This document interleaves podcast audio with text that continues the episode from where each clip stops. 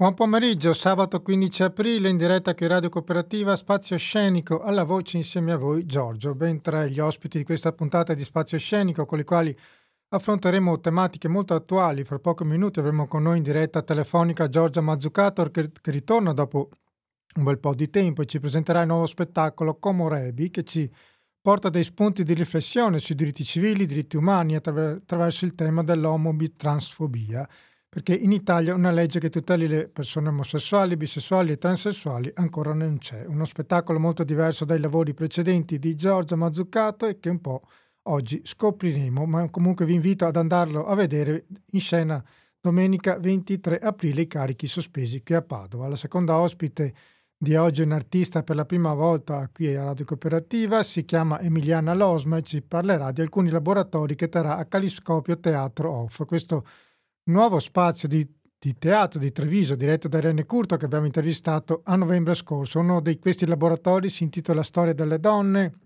ragionare sui meccanismi di creazione della storia e sull'esclusione, cancellazione e ridimensionamento del ruolo delle donne nei vari ambiti della vita pubblica. Il terzo ospite è un graditissimo ritorno, lui è Giorgio Sangatti con cui parleremo dello spettacolo Boston Marriage di David Mamet che sarà in scena al Teatro del Monaco di Treviso dal 14 al 16 aprile con le attrici Maria Paiato, Mariangela Granelli e Ludovica Dauria.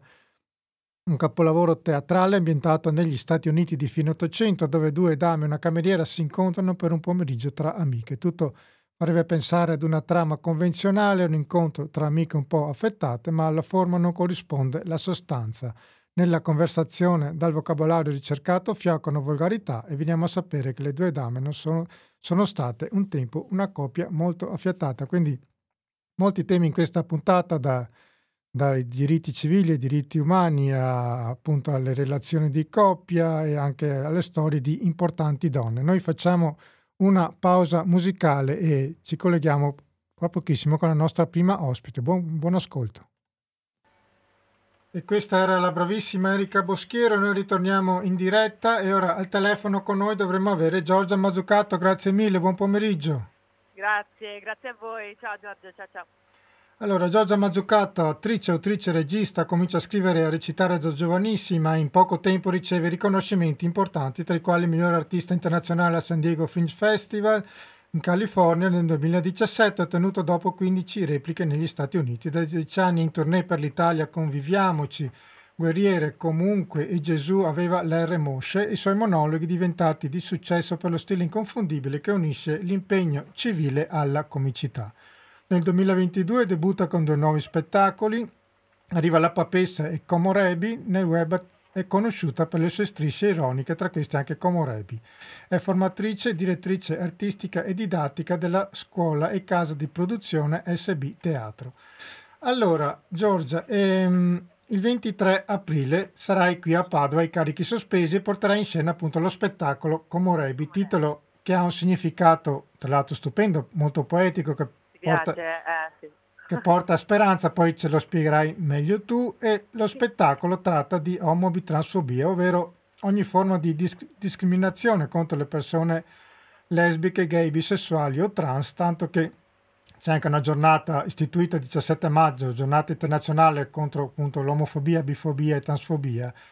Ho letto che sono più di due anni di lavoro per questo spettacolo tra testimonianze, dati, racconti, dove tu dici, e quando davvero ho cominciato a cercare testimonianze, a leggere dati, bi- bibliografie, mi si è spalancata una tenebra, perché più leggi e più la consapevolezza fa male. Io vorrei partire da qui e poi ci vuoi spiegare il titolo dello spettacolo.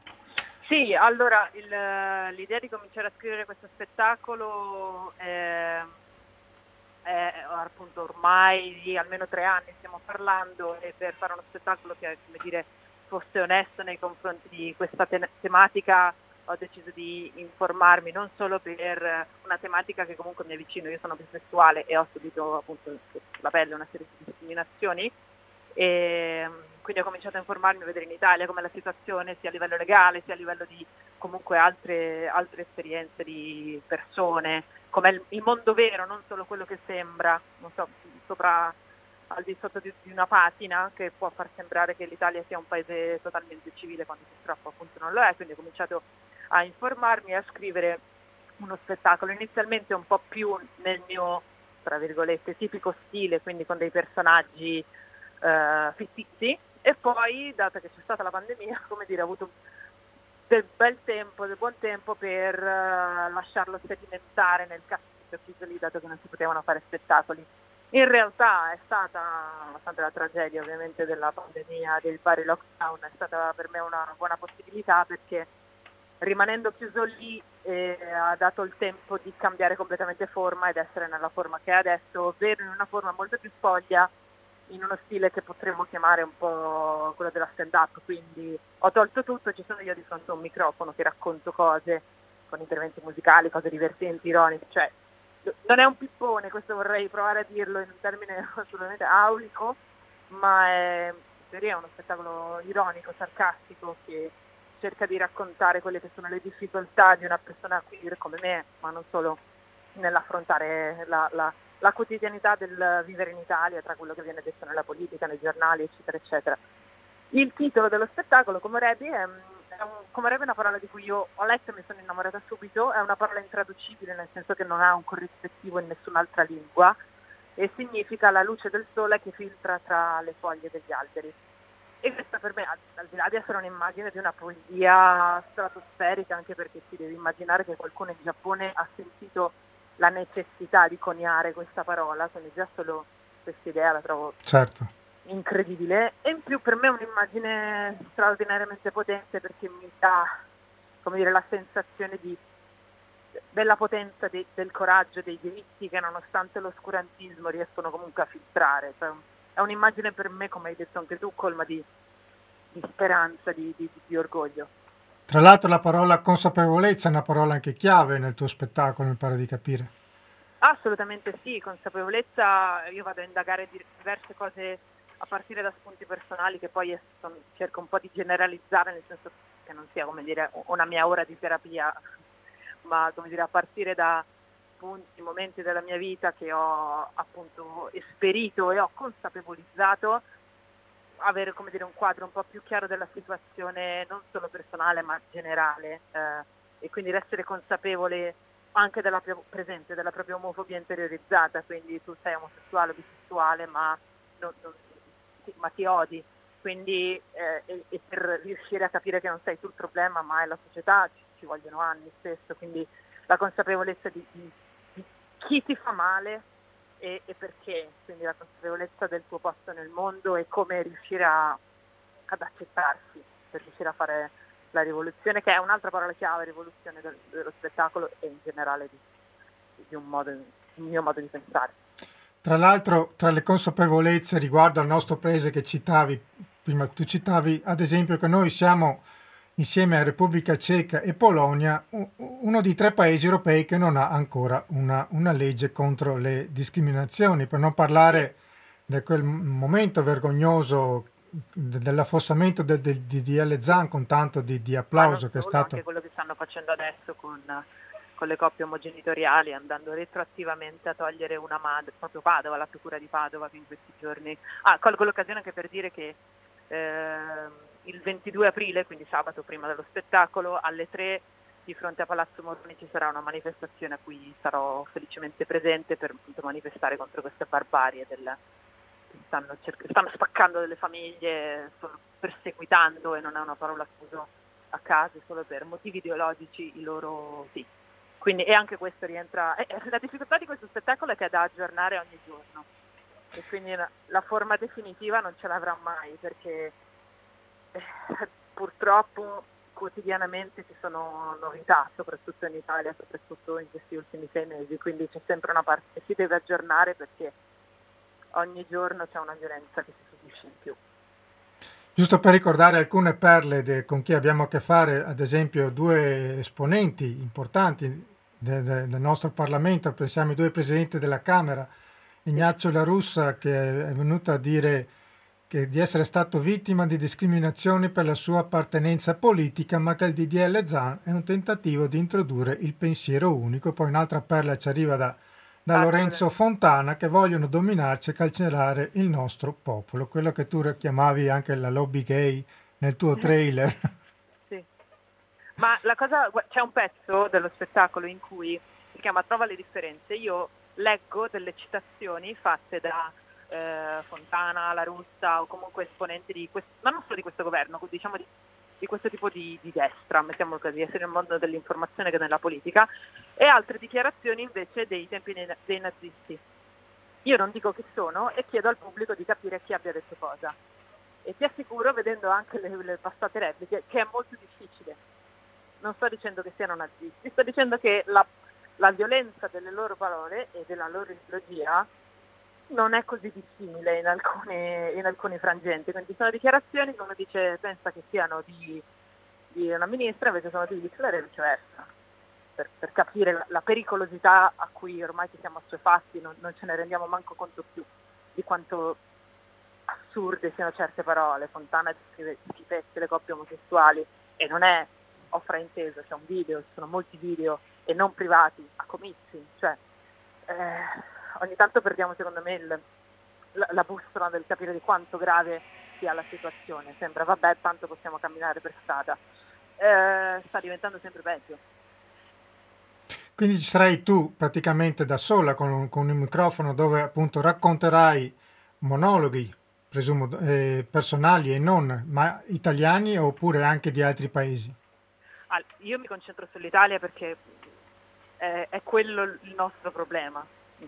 È chiaro che soprattutto per dipingere l'Italia è importante avere un confronto con l'estero, quindi anche quello che hai detto tu del DDL ZAN, noi ci facciamo tanti problemi e sembra una cosa assurda, una legge esagerata, in Norvegia ce l'hanno da 40 anni, 40 anni e noi non ce l'abbiamo ancora e siamo l'unico, come dicevi tu, paese europeo occidentale a non averlo e se non è occidentale ci mancano solo le altre due nazioni. Quindi diciamo che una panoramica sull'Europa più che sul mondo la faccio, però per concentrarci sull'Italia, per vedere il paragone su come siamo messi. Ok, presumo, so che ai tuoi spettacoli c'è anche molta presenza giovanile, presumo ti sei confrontato con loro perché il titolo richiama un po' i giovani, no? la, la speranza tu la vedi nei più giovani soprattutto. Diciamo che eh, sì, sicuramente sì e in generale a me pare di vedere negli anni una sempre più maggior consapevolezza, torniamo lì, da parte delle generazioni più giovani perché probabilmente, sicuramente si prendono eh, come dire, le, le, conseguenze positive delle lotte fatte da persone di generazioni precedenti, non tanto la mia ma ancora quelle precedenti.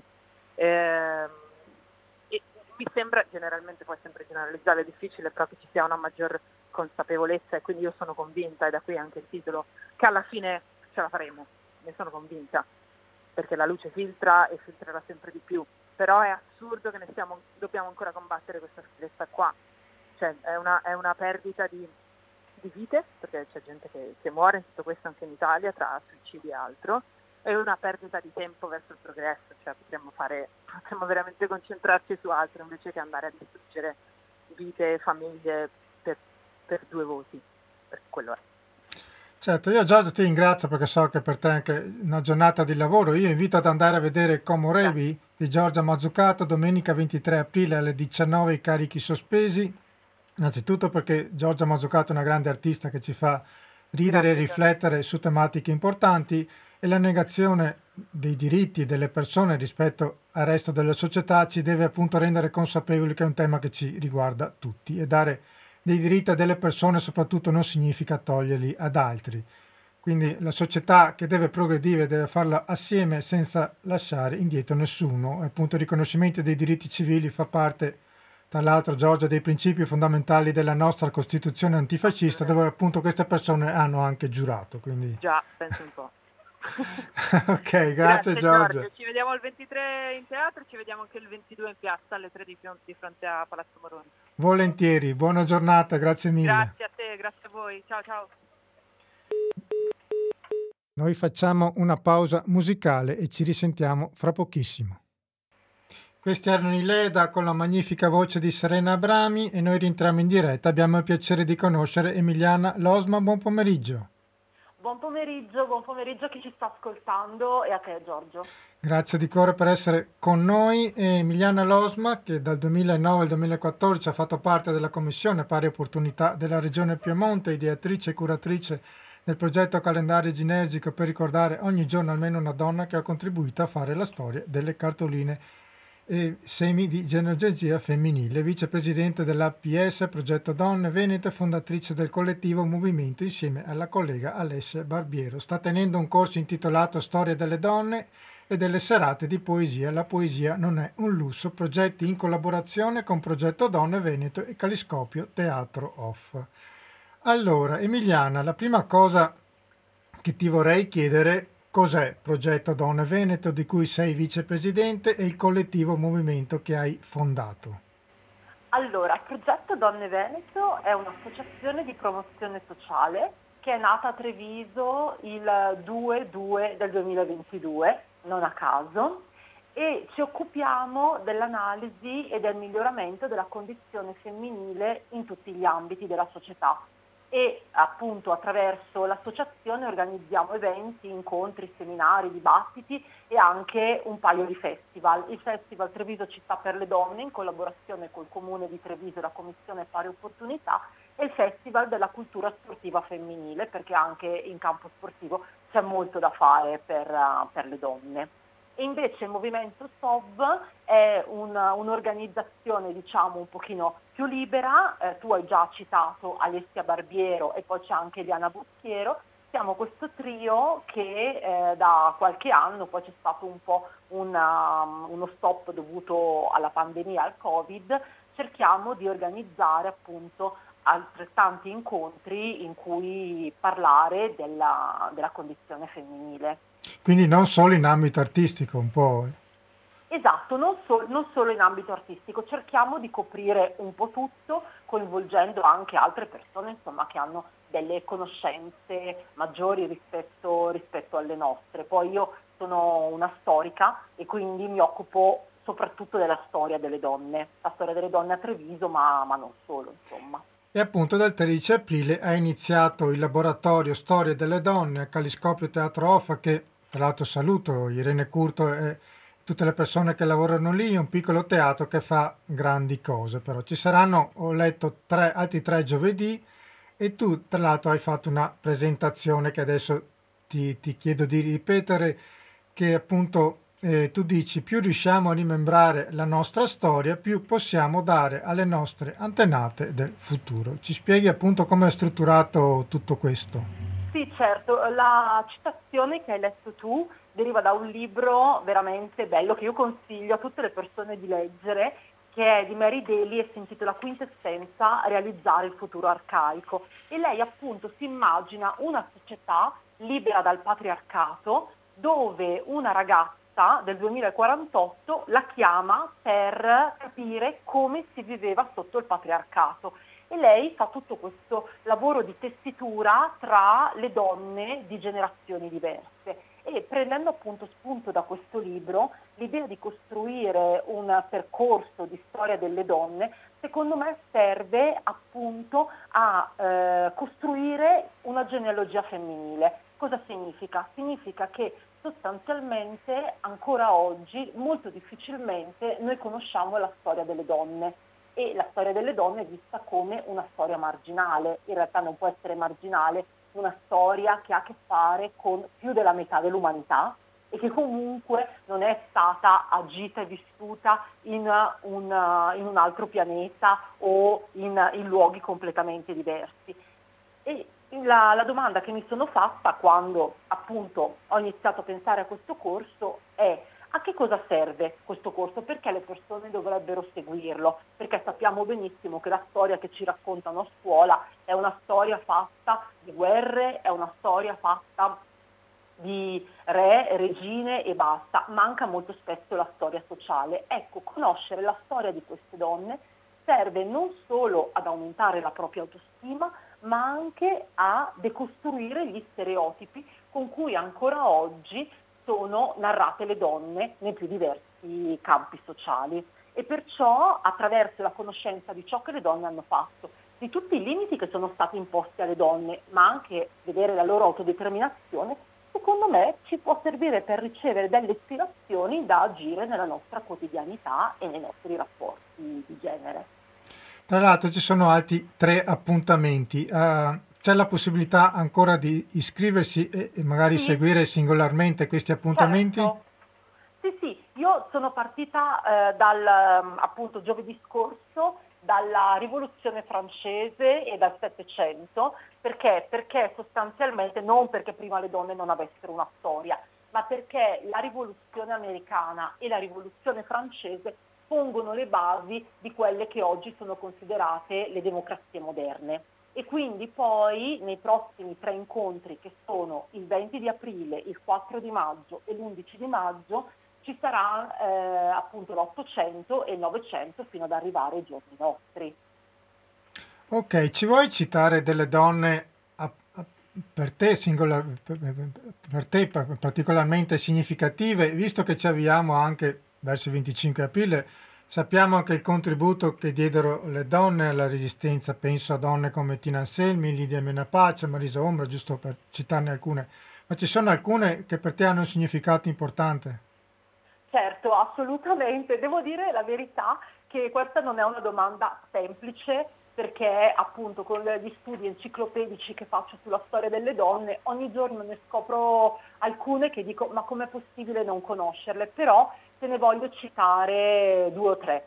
Una sicuramente è Alice Millier. Alice Millier è stata la protagonista del Festival della cultura sportiva che abbiamo fatto l'anno scorso perché l'anno scorso si sono celebrati i 100 anni dei giochi olimpici femminili, perché il barone de Coubertin, che di solito è citato come un esempio di inclusività, in realtà ehm, quando ha pensato alle Olimpiadi moderne, soprattutto per quanto riguarda l'atletica leggera, ha pensato che le donne non potessero gareggiare. E quindi Alice Millier insieme ad altre donne ha fondato i Giochi Olimpici Femminili. E la prima edizione si è tenuta appunto nel 1922 a Parigi. E ci sono volute tre o quattro edizioni affinché poi il Comitato Olimpico Internazionale permettesse alle donne di gareggiare appunto nelle, nelle gare di atletica. Un'altra donna a cui sono totalmente legata è Teresa Noce. Visto che tu hai parlato appunto del 25 aprile, hai già citato Tina Anselmi, Lidia Menapace, Marisa Ombra, secondo me anche Teresa Noce, che è stata una delle fondatrici del Partito Comunista, è sicuramente una delle donne da citare, perché e, e lei è stata anche molto interessante, cioè è, è una delle mie ispiratrici per quanto riguarda la storia delle donne, perché lei, oltre ad aver combattuto in, in, Spagna, nella guerra civile spagnola del 1936, è stata poi eh, presa e portata in un campo di concentramento in Germania. E siccome è legata all'8 marzo ha voluto fare una sorta di comizio all'interno di un campo di concentramento hm, per far capire quanto fosse importante la storia delle donne poi liberata, visto che è sopravvissuta, è entrata nell'Assemblea Costituente, è entrata poi in Parlamento ed è stata una delle donne da cui è nata la legge per la tutela della maternità in Italia nel 1950. La terza donna, che poi riprendo con eh, la, le serate di poesia, è sicuramente Audre Lorde, che è stata una delle più importanti femministe statunitensi lei era una donna afrodiscendente ed è grazie a lei insomma, che si è affermato il femminismo intersezionale. E tra quelle di oggi, diciamo, di, questi, di questo periodo, c'è qualcuna che ti, ti affascina particolarmente? Beh, io penso che ancora, ancora, oggi ci sia bisogno di femminismo, ci sia bisogno di tutte queste donne che stanno, che stanno lottando, sicuramente tutte le donne che stanno lottando ad ogni latitudine, parlo ad esempio di tutte le donne iraniane, di tutte le donne certo. afghane, di, tu, di, tutte, di, tutte, quelle donne che eh, sentono ancora l'oppressione oggi. Eh, penso che siano veramente dei, dei grandi esempi che magari stanno fuori dal, dagli ambienti più istituzionali e quindi non, non, vengono magari così tanto citate, ma che mettono a repentaglio ogni giorno la propria vita per costruire una società più inclusiva e migliore. Per chi fosse interessato a partecipare ai prossimi laboratori, come deve fare per iscriversi? Ah, può, può scrivere direttamente una mail a movimento.sov chiocciolagmail.com oppure ci può cercare su Facebook o su Instagram e scrivere direttamente da lì un messaggio. Su Progetto Donne immagino, la pagina. O Progetto Donne Veneto o Movimento SOV. Certo. E, mentre un altro appuntamento importante a cui stai lavorando è quello con la poesia, giusto? Esatto, esatto. Questo è una, un, un appuntamento totalmente diverso, immagino.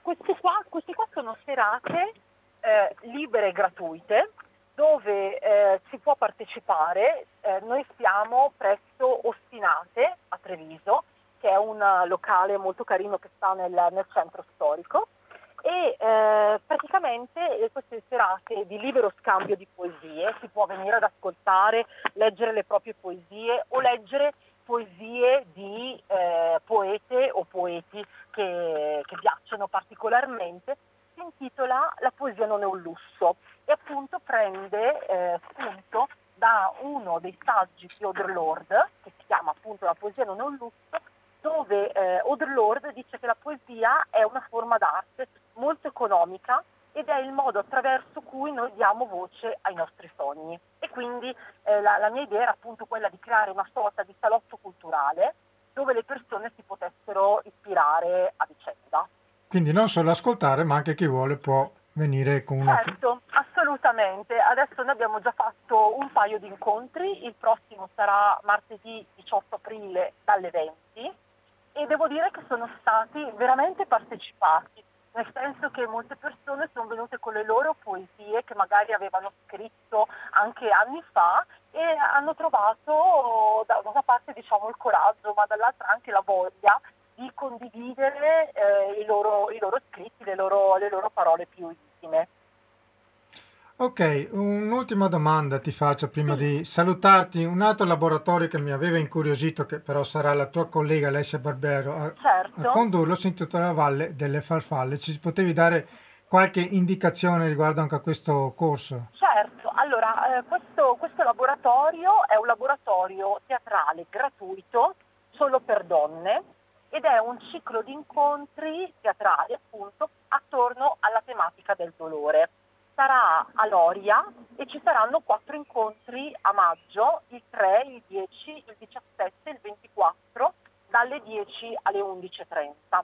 E sono appunto del, degli incontri, un laboratorio teatrale tenuto da Alessia Barbiero, nel quale si indagherà il dolore cronico femminile. Questo perché? Perché molto spesso i dolori eh, sentiti dalle donne, e questi sono, sono studi, insomma, ultime ricerche che, che, stanno uscendo, testimoniano il fatto che molto spesso le donne non vengono credute per il dolore che, eh, che hanno. Ma sappiamo benissimo che il dolore è una questione molto personale, non si può eh, valutare diciamo, in modo oggettivo. E nello stesso tempo il dolore cronico eh, che viene sviluppato da alcune malattie a livello appunto magari della, dell'apparato riproduttivo femminile fa sì che ci siano poi tutta una serie di conseguenze sulla, sulla quotidianità e sulla, appunto sulla vita di tutti i giorni. E allora Alessia Barbiero ha pensato di creare questo, questo ciclo di incontri in, appunto a livello labo,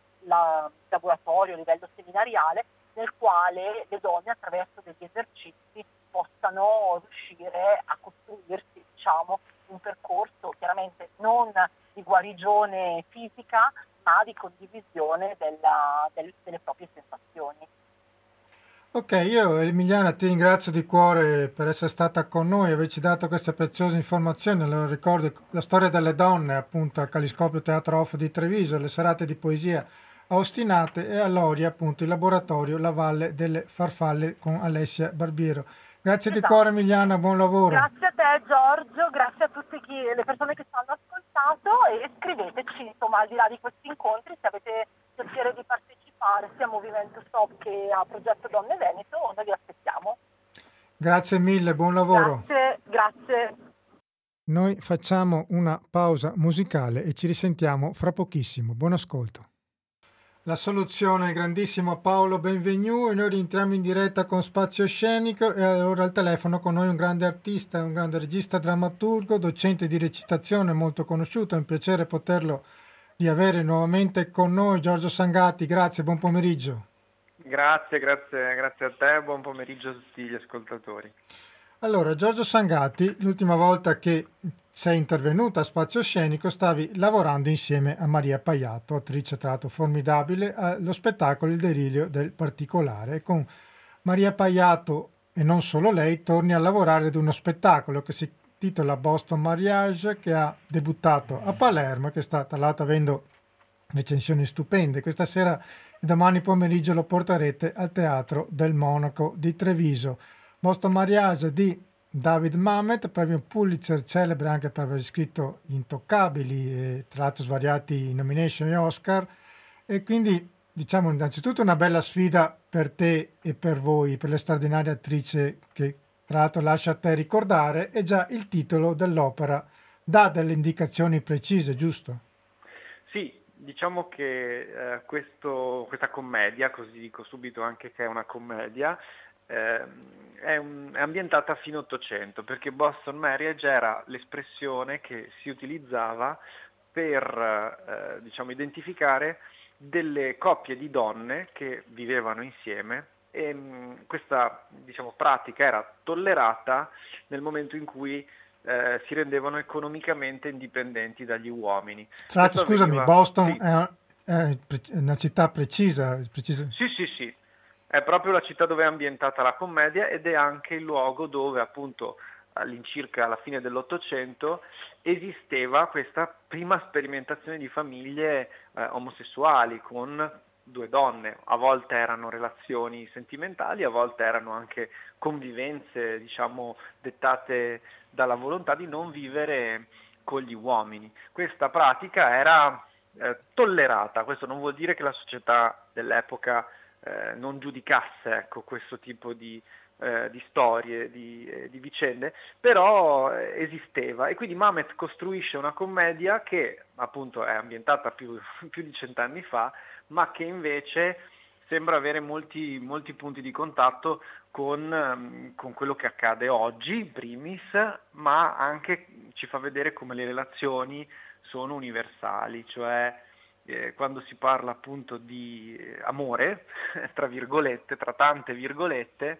eh, ci sono in gioco sempre delle dinamiche che non sono, sem- che non sono soltanto ecco, romantiche, ma sono anche complicate, a volte anche eh, più eh, ombrose, ecco, meno pure di quello che ci si può immaginare. Se vuoi citare le tre attrici che, che fanno parte di questo spettacolo, tra l'altro cito Maria Paiato, dove dice la genialità di Mamet è stata quella di mettere assieme questi due mondi, il periodo storico tra 800 e 900 e il linguaggio di oggi. Sì, ecco, diciamo che oltre a Maria Paiato, che tra l'altro lo ricordo è un'attrice eh, delle nostre parti, è di eh, Occhiobello in provincia di Rovigo, quindi eh, è secondo me anche un patrimonio ecco, culturale, teatrale della, del nostro territorio.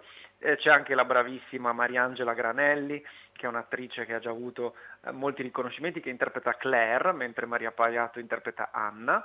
E poi c'è anche Ludovica Dauria, che è una giovane attrice romana invece che in, nella commedia interpreta il ruolo di Catherine, cioè la serva, la cameriera, che viene dalla Scozia, anzi dalle isole Orcadi per la precisione, che viene eh, diciamo maltrattata più parecchio ecco, durante lo spettacolo, ma che poi gioca anche, anche lei un ruolo interessante in questa storia eh, tutta femminile. Come dicevi tu, una commedia divertente, anche commovente, infatti si parla sì d'amore, ma si parla anche di manipolazione, di finzione, di potere, di bugie, e dove dici l'idea da cui sono partito è quella di un set cinematografico per esaltare questa finzione e lo spettatore ne è consapevole fin da subito, ma non gli impedisce di calarsi nella storia. Infatti dalle foto dello spettacolo e da alcuni brevi video che si trovano si notano questi particolari. Sì, l'idea del set è venuta abbastanza naturale, un po' perché eh, mi sembrava giusto segnalare che si tratta di una ricostruzione storica, cioè la storia ambientata a fine 800 ma è stata scritta invece a fine 900 e quindi l'idea di segnalare che c'è un intervento temporale eh, di mezzo eh, fra noi appunto e, e, la vicenda mi sembrava importante. Ma l'altro motivo che forse è ancora più ehm, sostanziale, è il fatto che si, è una storia che parla di come ci mettiamo in scena, di come, di come viviamo anche di apparenza, di come il linguaggio è anche sempre una, un, un, compromesso, una messa in scena. Allora l'idea che eh, al pubblico fosse presente che in fondo la vita è fatta di tante scene e di tanti retroscena mi sembrava giusta per uno spettacolo che cerca dietro l'inganno, dietro la manipolazione, dietro la rappresentazione, invece di tirar fuori attraverso il teatro anche invece ciò che non mente, che di solito sono i corpi, e le emozioni e, e quindi lo spettatore una volta che viene dichiarato che quello che vedrà è in fondo già una rappresentazione, forse può anche ehm, affidarsi ecco, a un altro canale che è più eh, emotivo, che è più irrazionale. E quale miglior luogo del teatro per portare appunto la finzione, rendere reale la finzione, tra l'altro? C'è anche un riferimento all'opera di, l'opera di Franco di Oscar Wilde, giusto? Che smaschera i meccanismi che portano appunto le finzioni nei rapporti. Bah, direi che Wilde è un riferimento sicuro appunto di, di Mamet perché in fondo è stato uno dei primi a smascherare ecco, come, la, come la società, come è fatta in fondo no, di finzioni, e, e, ma anche a dire che al di là di queste finzioni eh, appunto il teatro può rivelare anche qualcosa che invece è appunto finto non è. Forse la finzione, come, come, come appunto abbiamo esperito, è anche uno dei pochi modi attraverso, attraverso il quale si possono cercare ecco, delle, delle verità, accettando però che, che, che la finzione è, è, un mezzo necessario.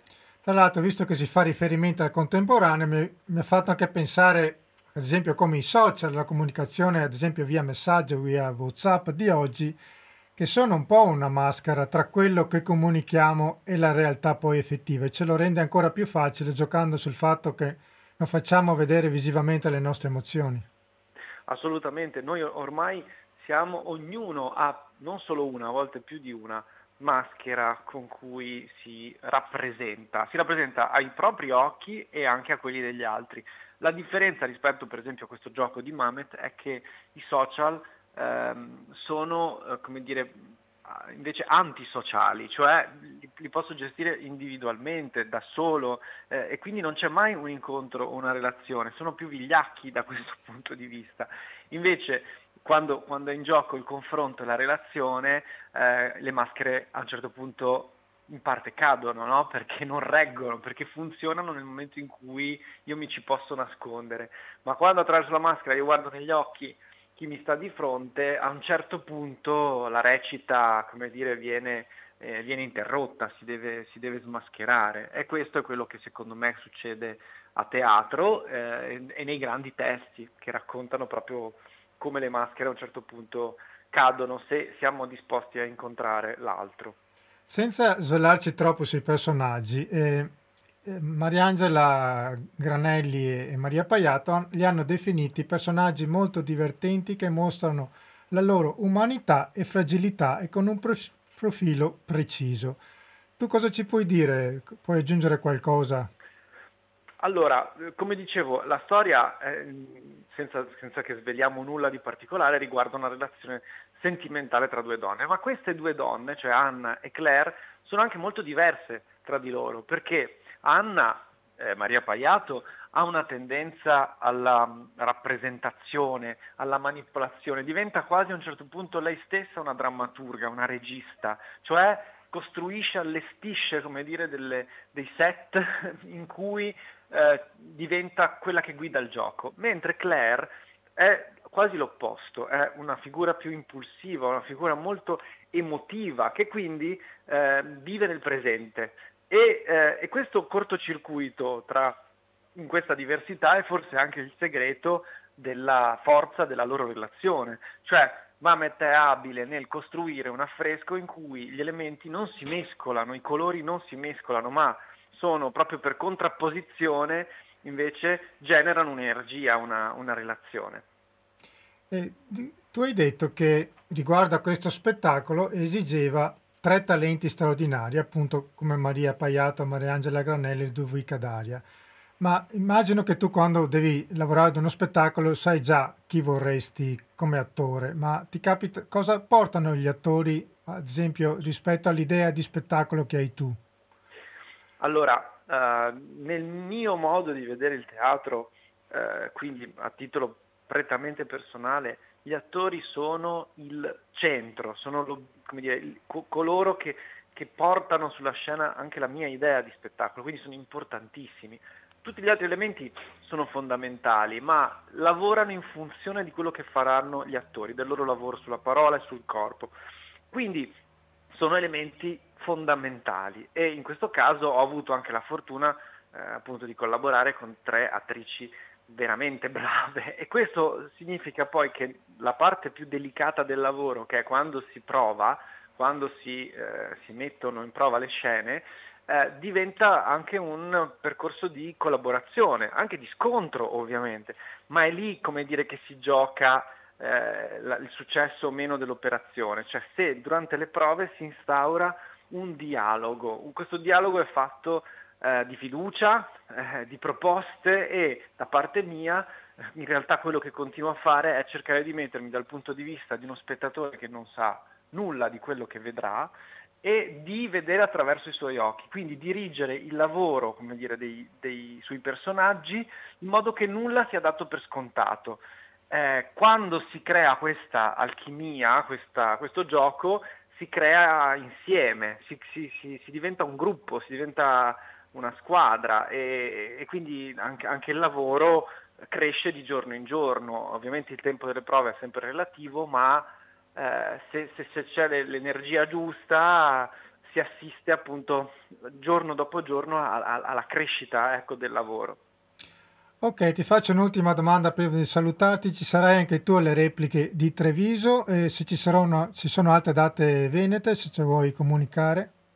Allora, intanto oggi alle 18 ci sarà anche l'incontro con il pubblico delle interpreti eh, al Teatro del Monaco e sì, ci sarò anch'io, ma non dico quando perché mi piace stare un po' nascosto, okay. non, non, dirò se ci sono oggi o domani. In realtà sono le uniche date che ci sono in Veneto, eh, perché poi lo spettacolo continuerà la sua tournée ehm, a Modena, a Lugano, a Ravenna, a Brescia, eh, a Torino e quindi per, eh, insomma, per, chi vuole venirlo a vedere in Veneto o stasera alle 20.30 o domani alle 16 appunto al Teatro del Monaco. Ok, io Giorgio ti ringrazio di cuore per essere stato con noi, ricordo gli ascoltatori di Radio Cooperativa, non perdetevi appunto questo capolavoro teatrale Boston Mariage che sarà in scena questa sera al Teatro del Monaco alle 20.30, giusto? Esatto, 20 e poi domani alle 16 sono queste due date venete, quindi non perdetevele, poi insomma speriamo che, che, ne arrivino anche altre. Grazie di cuore Giorgio, sempre un piacere ascoltarti, grazie mille. Grazie, grazie a te, è un buon piacere la- mio. Buon lavoro. A presto. Noi mai siamo verso la, la, conclusione di Spazio Scenico. Ringrazio gli ospiti di oggi, Giorgio Sangati che è appena stato con noi, Emiliana Losma e Giorgia Mazzuccato e noi oggi ci salutiamo visto che ormai stiamo, siamo verso il 25 aprile. Ci salutiamo con una bellissima lettura che ci aveva regalato Giulia Briata l'anno scorso e poi ci salutiamo con una canzone cantata da Erika Mu. Io vi ricordo che siete all'ascolto di Radio Cooperativa, la nostra emittente libera che non ha sponsor commerciali, che vive grazie al vostro contributo che potrete dare attraverso il nostro sito www.radiocooperativa.org. Io vi ringrazio di cuore. Vi saluto appunto con la lettura di Giulia Beata tratta dall'Agnese va a morire di Renata Viganò e poi ci sentiamo una bellissima bella ciao cantata da Erika Mu. Grazie di cuore a tutti, buon pomeriggio.